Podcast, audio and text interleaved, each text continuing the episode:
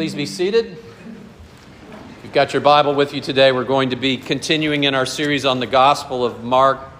Mark chapter 10, verses 32 through 35, 45 will be our section today that we'll be looking at. A wonderful, wonderful uh, section, really, in many ways, uh, a central verse is found here in Mark and in all of, all of Scripture. Let's go to the Lord before we read His Word. Father, we pray that you'd give us eyes to hear, eyes to see, ears to hear. Open our heart that we might be soft and responsive to your Word. Father, we, we want to be here. We want you to work in our hearts and our lives uh, for our good and your glory. We pray this in Jesus' name. Amen. We're picking up again with verse 32. Jesus is on his way to Jerusalem. Um, he's setting his face towards Jerusalem. He knows full well what that will entail. Beginning with verse 32. And they were on the road going up to Jerusalem, and Jesus was walking ahead of them. And they were amazed, and those who followed were afraid. And taking the twelve again, he began to tell them what was to happen to him, saying, See, we are going up to Jerusalem and the Son of Man will be delivered over to the chief priests and the scribes, and they will condemn him to death and deliver him over to the Gentiles, and they will mock him and spit on him and flog him and kill him, and after three days he will rise. And James and John, the sons of Zebedee, came up to him and said to him, Teacher, we want you to do for us whatever we ask of you. And he said to them, What do you want me to do for you? And they said to him, Grant us to sit one at your right hand and one at your left in your glory. Jesus said to them, You do not know what you are asking. Are you able to drink the cup that I drink, and, or to be baptized with the baptism with which I am baptized? And they said to him, We are able. And Jesus said to them, The cup that I drink, you will drink, and with the baptisms with which I am baptized, you will be baptized. But to sit at my right hand or at my left is not mine to grant, but it is for those for whom it has been prepared. And when the ten heard it, they began to be indignant at James and John. And Jesus called them to him and said to them, You know that those who are considered rulers of Gentiles lord it over them, and the great, their great ones exercise authority over them, but it shall not be so among you. But whoever would be great among you must be your servant, and whoever would be first among you must be slave of all. For even the Son of Man came not to be served, but to serve, and to give his life as a ransom for many. You know, many of you know, and some of you may even benefit from the fact that qualifying individuals can have their uh, college debt canceled up to $10,000 for some and $20,000 for others. And uh, while that is a joy for some of you, no doubt, um, the reality is, is if you don't pay, somebody's going to pay, right? Somebody will pay for the debt. It may be the tax, uh, the American taxpayer, but at some point our debts will be paid. And the Bible speaks of us having a debt a debt before God, a debt caused by sin. And, um, you know, we, we kind of did this today. I wasn't thinking that, that I would be able to use this object lesson, but when I do funerals as a pastor, one of the things we'll often do is um, we will recite the Lord's Prayer together, and it's usually not printed in the bulletin because still many, many people know the Lord's Prayer. And when I when I'm doing this in a, in a group of people that are not just Presbyterian, there's one word I get to and I'm going to have to pause. You know what word that is? Right. It's right, exactly. Forgive us our debts. You know, half the people say debts, half the people hear this pss, pss, pss, for trespasses. Right. Forgive us our trespasses as we forgive those who trespass against us. And, um, and so, what's going on there? Why, why the difference? Well, the Lord's Prayer, as recorded in the Gospel of Matthew, uh, the first verse that talks about uh, this sort of subject there is uses the word debts. And the, the second verse in Matthew uses the term trespasses. And so some of our, uh, what we recite, I guess for convenience sake, we just talk about debts, and for some we talk about trespasses, but it's the same. When you trespass against God's law, when you sin, you're incurring debt before God. Forgive us our debts as we forgive our debtors. We have a debt that is owed. The Bible says the wages of sin is death. All right, so how do we take care of that? I owe. I owe. It's off to work I go, right? Is that, is that right? That's what some of you are doing. You've got mortgages, you've got, uh, you've got house payments, you've got uh, car payments, you've got college loans, some of you still. I owe, I owe. It's off to work I go. I work for it. Well, in the Gospel of Matthew, Jesus tells this parable, Matthew chapter 18, 23 through 25. Therefore, the kingdom of heaven may be compared to a king who wished to settle accounts with his servants. When he began to settle, one was brought to him who owed him 10,000 talents. And since he could not pay, his master ordered him to be sold with his wife and children and all that he had, and payment to be made.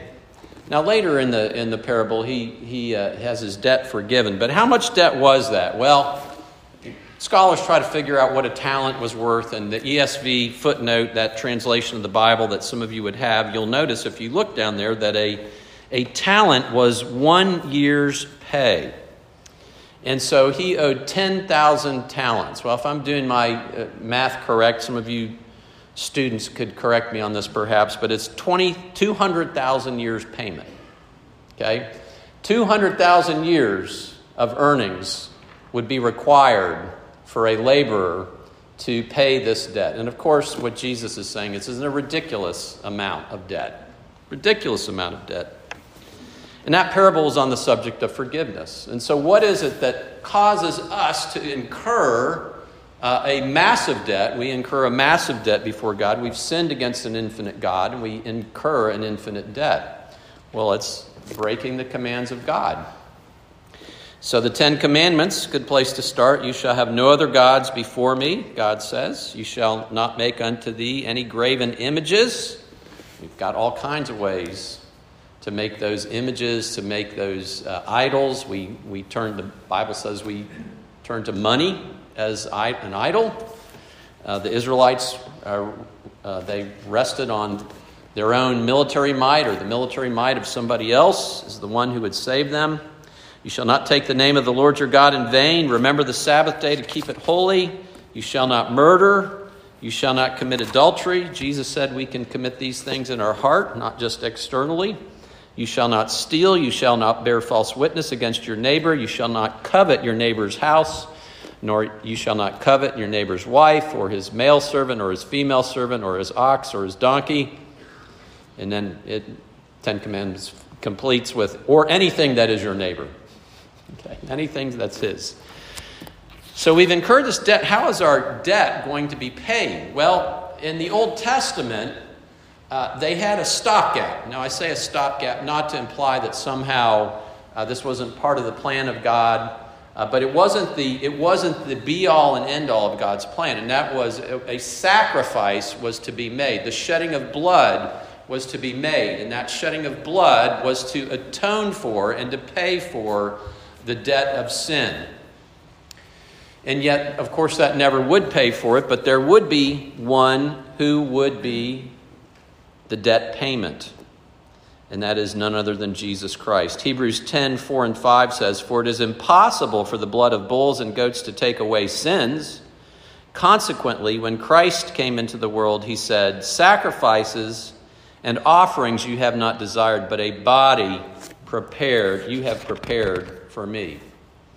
The body of Jesus Christ and his sacrifice is a payment made for our debt. So, first point Christ was payment for our debt. The second point is that we need to follow Christ's example of sacrificial service. And then finally, Christ is our ransom payment. He is a particular kind of payment. Christ was payment for our debt. Let's read again verses 32 through 34 of Mark 10. And they were on the road going up to Jerusalem, and Jesus was walking ahead of them, and they were amazed And those who followed were afraid, and talking and taking the twelve again, he began to tell them what was to happen to him, saying, See, we are going up to Jerusalem, and the Son of Man will be delivered over to the chief priests and the scribes, and they will condemn him to death and deliver him over to the Gentiles. And they will mock him and spit on him and flog him and kill him, and after three days he will rise. The glorious Son of Man, we've learned about the Son of Man and that title and that reality that Jesus, in the, in the book of Daniel, the prophet Daniel, he comes before the, the Ancient of Days, and we've got this, we've got this image in the book of Revelation of, of Jesus Christ as the Alpha and Omega, the Son of Man, and, and uh, just uh, delightful and absolutely terrifying in glory. And Jesus says, I, as the Son of Man, am going to be delivered twice. First, I'll be I'll be betrayed by my own disciple Judas to the Jews, the Jewish leaders, and the Jewish leaders will then deliver me over to the Roman leadership. And the Roman leadership, and when he began to talk about what was going to happen to him, they knew exactly what he meant because this was what the Romans did in execution by means of crucifixion. They would mock and they would spit on the one to be executed, and they would whip and flog the one to be executed. That was the Son of Man, the glorious Son of Man, was going to receive all of these things, and he would be killed. But on the third day, he would rise. The Son of Man, in his death on the cross, was our payment. Our payment. It was debt for our sins payment for our sins. Colossians chapter 2 verse 13, and you who were dead in your trespasses and in the uncircumcision of your flesh, God made alive together with him. How?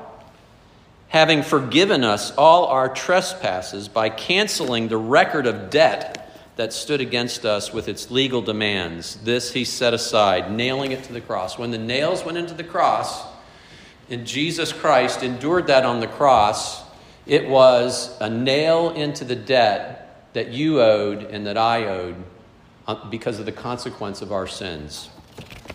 Jesus paid the debt. Now, not everybody will have their debt paid for. How is it that Christ's payment will be applied to you or to me? Here is um, the Apostle Paul in Romans chapter 4 speaking of how that happened in the past with Abraham and how it will happen with us. Romans 4 3. For what does Scripture say? Abraham believed God, and it was counted to him as righteousness. Now, to the one who works, his wages are not counted as a gift, but his due. And to the one who does not work, but believes in him who justifies the ungodly, his faith is counted as righteousness. And then verse 23 But the words, it was counted to him, were not written for his sake alone, but also, but ours also. It will be counted to us who believe in him who raised from the dead Jesus our Lord, who was delivered up for our trespasses and raised for our justification. Or Romans 3:25 says God put forward a propitiation by his blood to be received by faith. That big word propitiation means that the sacrifice was made to avert the wrath of God, the just punishment that you deserved and I deserved, the debt that we owed. Uh, Jesus would receive the penalty that we deserved, and we would receive a transfer of Christ's righteousness, his perfection, into our account. Now, when does that happen? You know, one of the things I, I love about I love about my phone, I've got this bank app on here and um, I'm not so old that I can't figure out how to use it, you know, and, and I and I and I get, and I can see exactly how much I have in that account, right? Immediately. Uh, it's wonderful, and I and I even know how to do Venmo. My kids taught me, you know, and so it goes out of one account, goes into another account. I can see it right away. So how is it that you know that your account has received the perfect righteousness of Jesus Christ. Your debt has not only been paid, but in your account that is got an infinite debt, all of a sudden you've got infinite righteousness. It's not because you worked year after year after year after year. It's because you placed your faith in Jesus Christ. And you placed your faith in specifically in what Christ did for you on the cross, paying for your debt and securing for you a transfer of his righteousness to you, counted by faith as you believe it comes into your account. And you know, these statements here in our text today are so important, so meaningful, you know, for, for you have, who have ears to hear. There's some that is going to fall on deaf ears. But for some of you, you understand your debt. You understand your need. You understand the consequence of your sins. And my prayer for you today, as you hear God's word, as you hear this truth from God's word about the debt that was paid for you by Jesus Christ, that it will be, it will be sweet to trust in Jesus and take him at his word. And that you will know what it means right now to have that account paid for in full.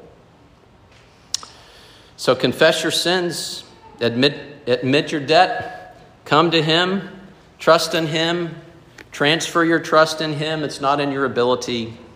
And understand even today what that means for you. Jesus paid your debt.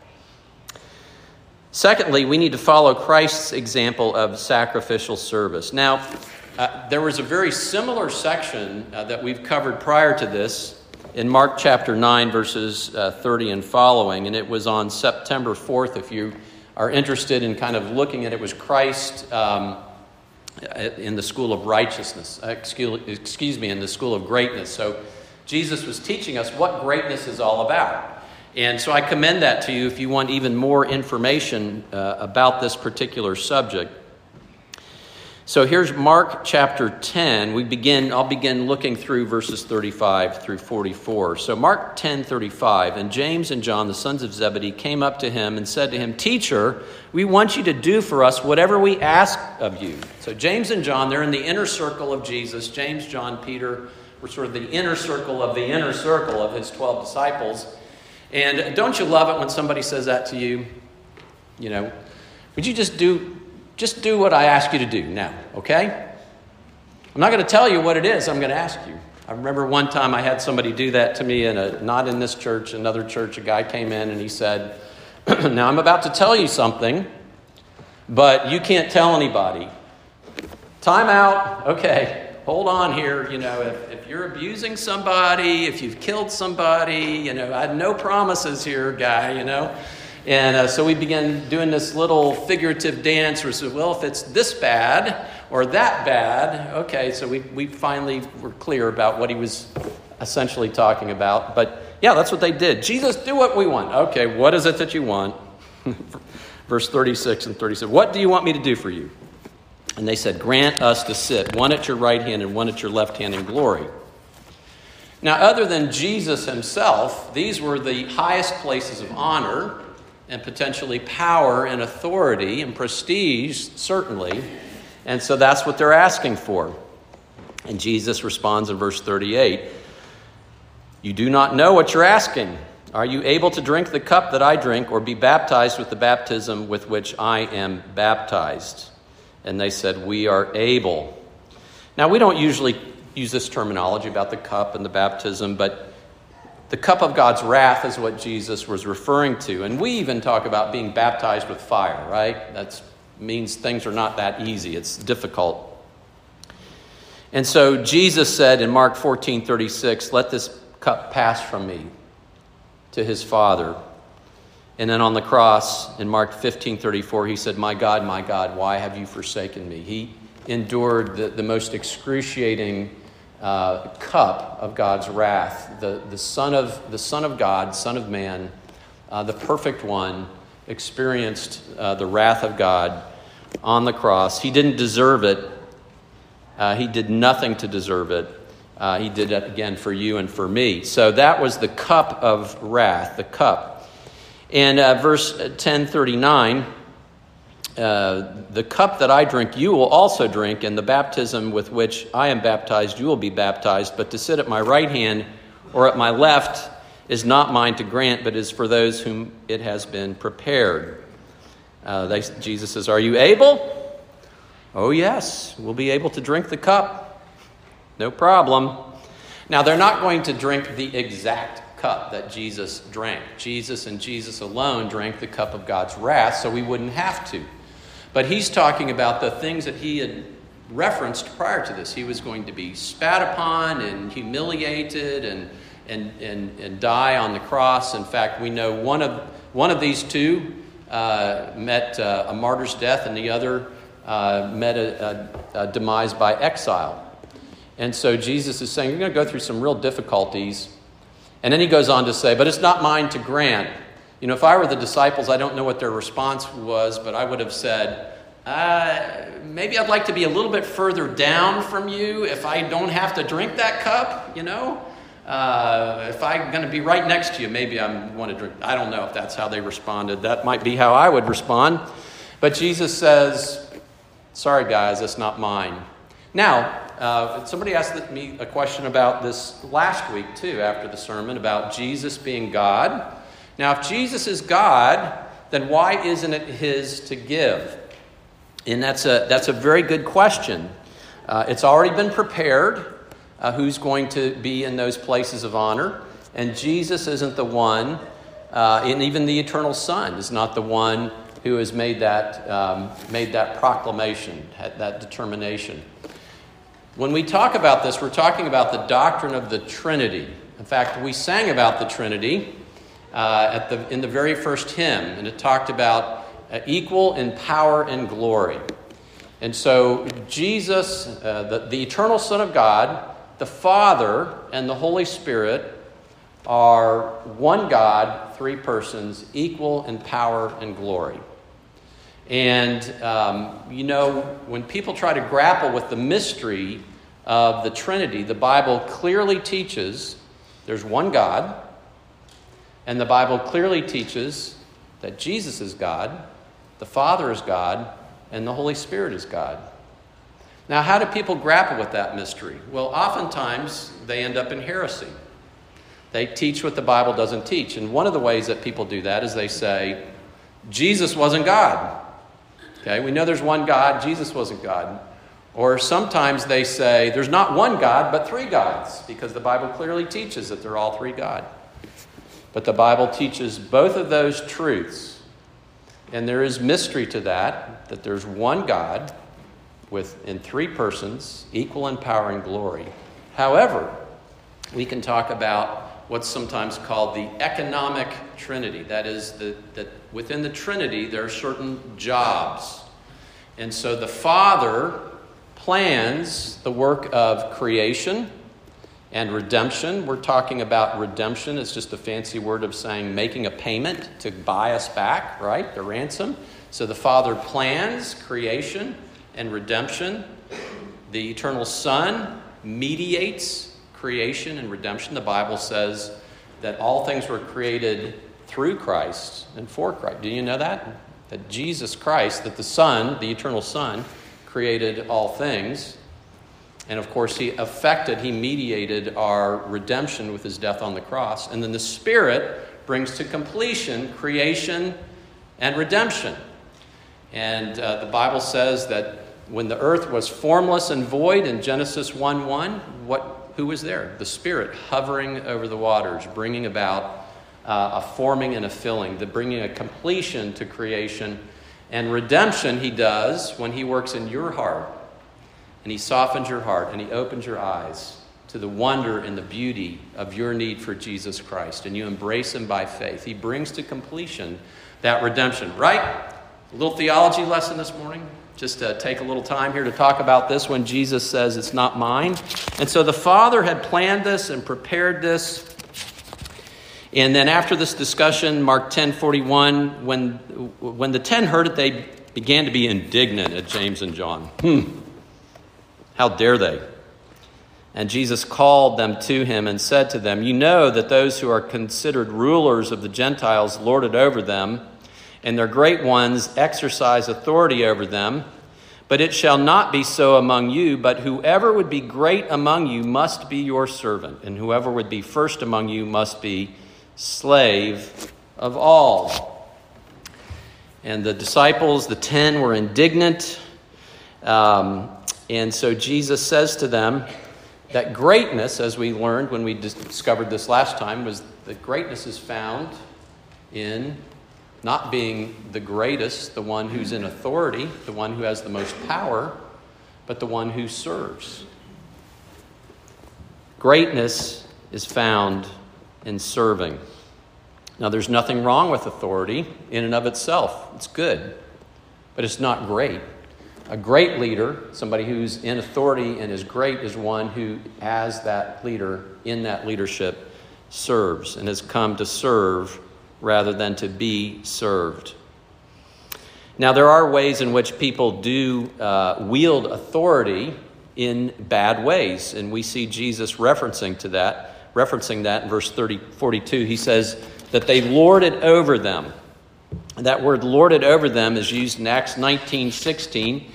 Uh, and that says this And the man in whom the evil spirit leaped on them mastered all of them and overpowered them so that they fled out of the house naked and wounded, right? That's lording it over them. That's the, that's domineering. And if 1 Peter chapter 5, 3 says, not domineering over those in your charge, but being examples to the flock. That's Peter talking about elders in the church and saying that your responsibility at elders is not to be domineering or lording it over them, but instead serving them. There was a, a church, um, not in our community, not in our area, not one of our in our denomination, but I heard a situation where there was an elder in the church, and on a Friday he uh, came to another uh, couple in the church, a family in the church, and um, he said, "My wife and I, uh, we need we need time away, we need a break, and we're just going to drop our kids off at your house, and you'll take them for the weekend." Yeah, that's a domineering view of authority. He said, Because we are in authority, we are your elders. We're going to just, I'm your elder, we're going to judge. I I got to have a lot of guts to do that, right? But that's domineering, right? That is a domineering authority, and that is lording it over. Instead, we're called to give and be self sacrificial. And that is what's most valuable in the economy of God not position, not ruling, not power.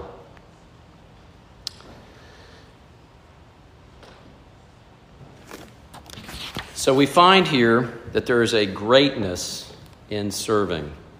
The disciples apparently they didn't want to make costly sacrifice for others. They wanted to be served rather than serve.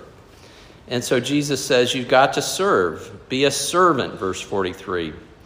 Now, that word uh, servant is the word we get actually the, the deacons. We've talked about deacons and the diaconate. Diakonos is the term, uh, the word in the Greek, the, the Greek that the Bible was written in. And really, the original connotation of that was to wait on tables, uh, serving, waiting on tables. And so we are to, to serve in this way. We are to serve others, whether we're in leadership or not. Uh, we, are to, we are to have that attitude.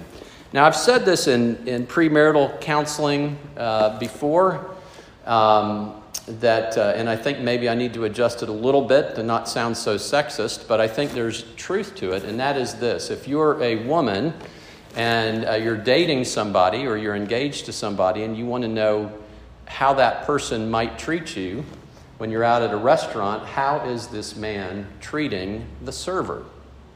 right?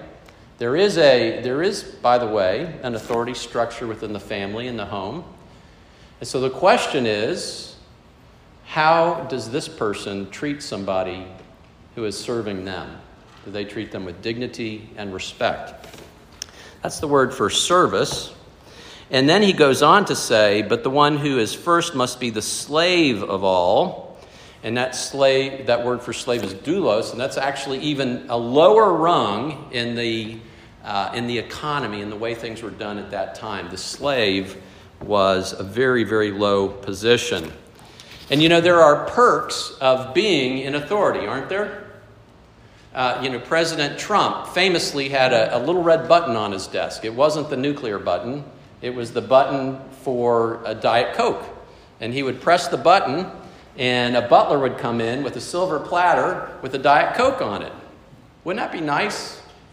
Kids, what would you do if you had a, if you had a button in your room? What, what would it be that you would want to have somebody come in with? You know, President Reagan, some of you are old enough to remember Ronald Reagan famously um, loved jelly beans. And after his inauguration, there was a standing order placed for 720 bags of jelly beans a month. Jelly bellies. Be on Air Force One, it'd be in all his offices. Think about that. Wouldn't that be nice? Authority has its perks. And so Jesus says, Look, the Son of Man came, what? Not to be served, but to serve. And so Jesus calls on us to have that same attitude that he had. Who would you wait on today? Who would you serve today? Where has God placed you today? that you would, like Jesus, come to serve, to serve rather than to be served. And finally, we find that Christ is our ransom payment. It is a specific kind of payment. Verse 45 For even the Son of Man came not to be served, but to serve and to give his life as a ransom for many. Jesus Christ made this great payment. He came to serve. He was the one that the Bible says of that every knee shall bow and every tongue will confess that Jesus Christ is Lord. And yet, in his authority, in, in, comparison to the President of the United States, the President's authority and power is minuscule compared to the eternal Son of Man, for whom every knee will bow and every tongue will confess. And yet, he came to make the payment. Now, when we talk about a payment, that can just sound very transactional, it can sound very dry.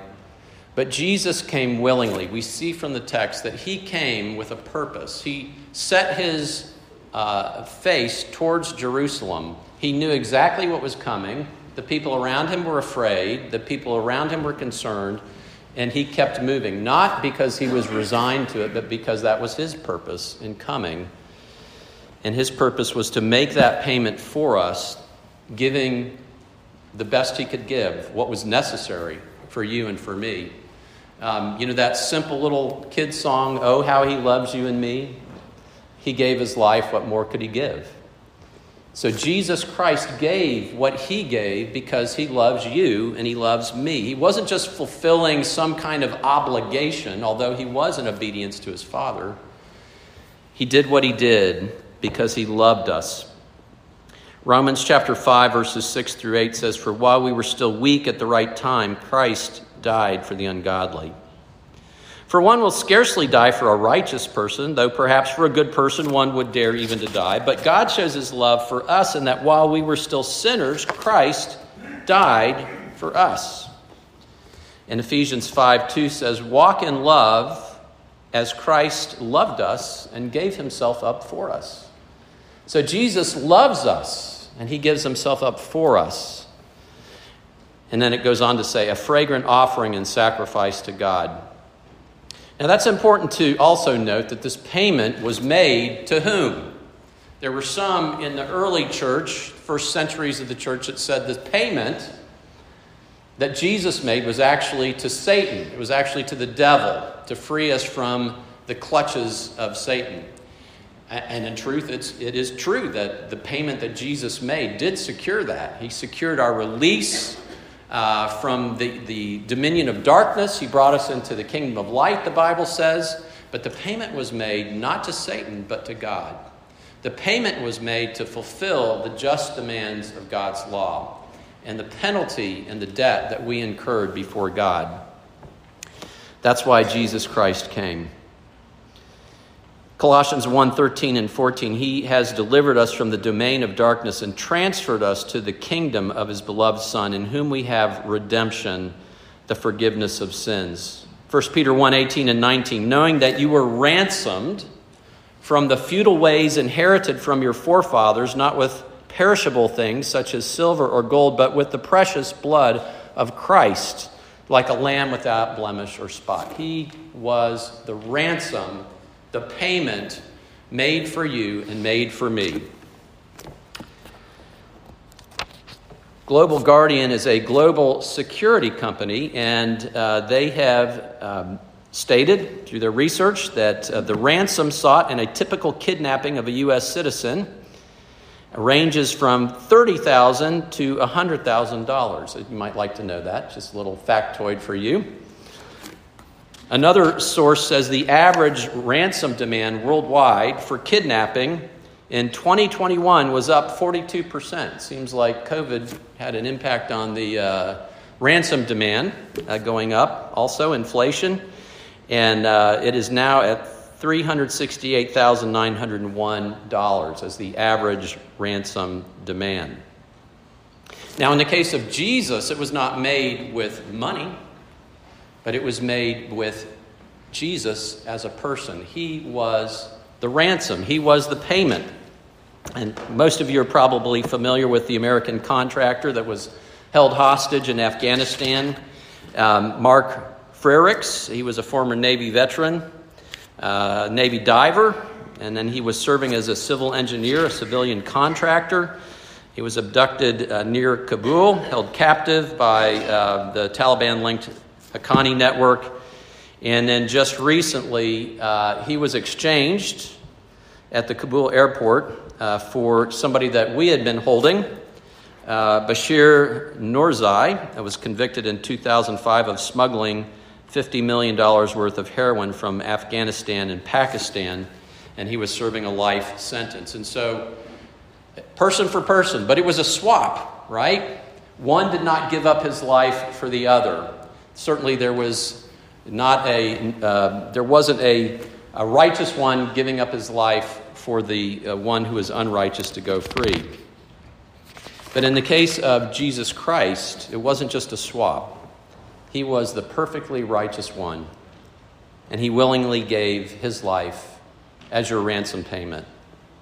For even the Son of Man came not to be served, but to serve and to give his life as a ransom for many. And he gave his life as a ransom for people all over the world, a ransom for many. And so, my question is will you know what it means to be ransomed by Jesus Christ today? To experience that for the first time by placing your faith in Him right here. You don't have to walk an aisle, just in your heart. You know that you trust in Him, you know that you need Him, and you know that He loves you and has provided that for you in His ransom payment. And that debt can be removed right now by faith in Jesus' ransom payment. And for those of you who have been freed by the ransom of Jesus Christ, He says to you, I want you to live the way that I've lived, that you would also live to serve, not to be served. Not that somehow you would earn your way into God's good graces, you've already got that. The perfect sacrifice, the perfect ransom, the infinite payment of Jesus Christ. You don't have to earn a thing. But now that you know Him, live for Him and live and serve as Jesus Himself served. 1 Timothy 2 5 and 6 says, For there is one God, and there is one mediator between God and man men, the man Jesus Christ, who gave himself as a ransom. Let's pray.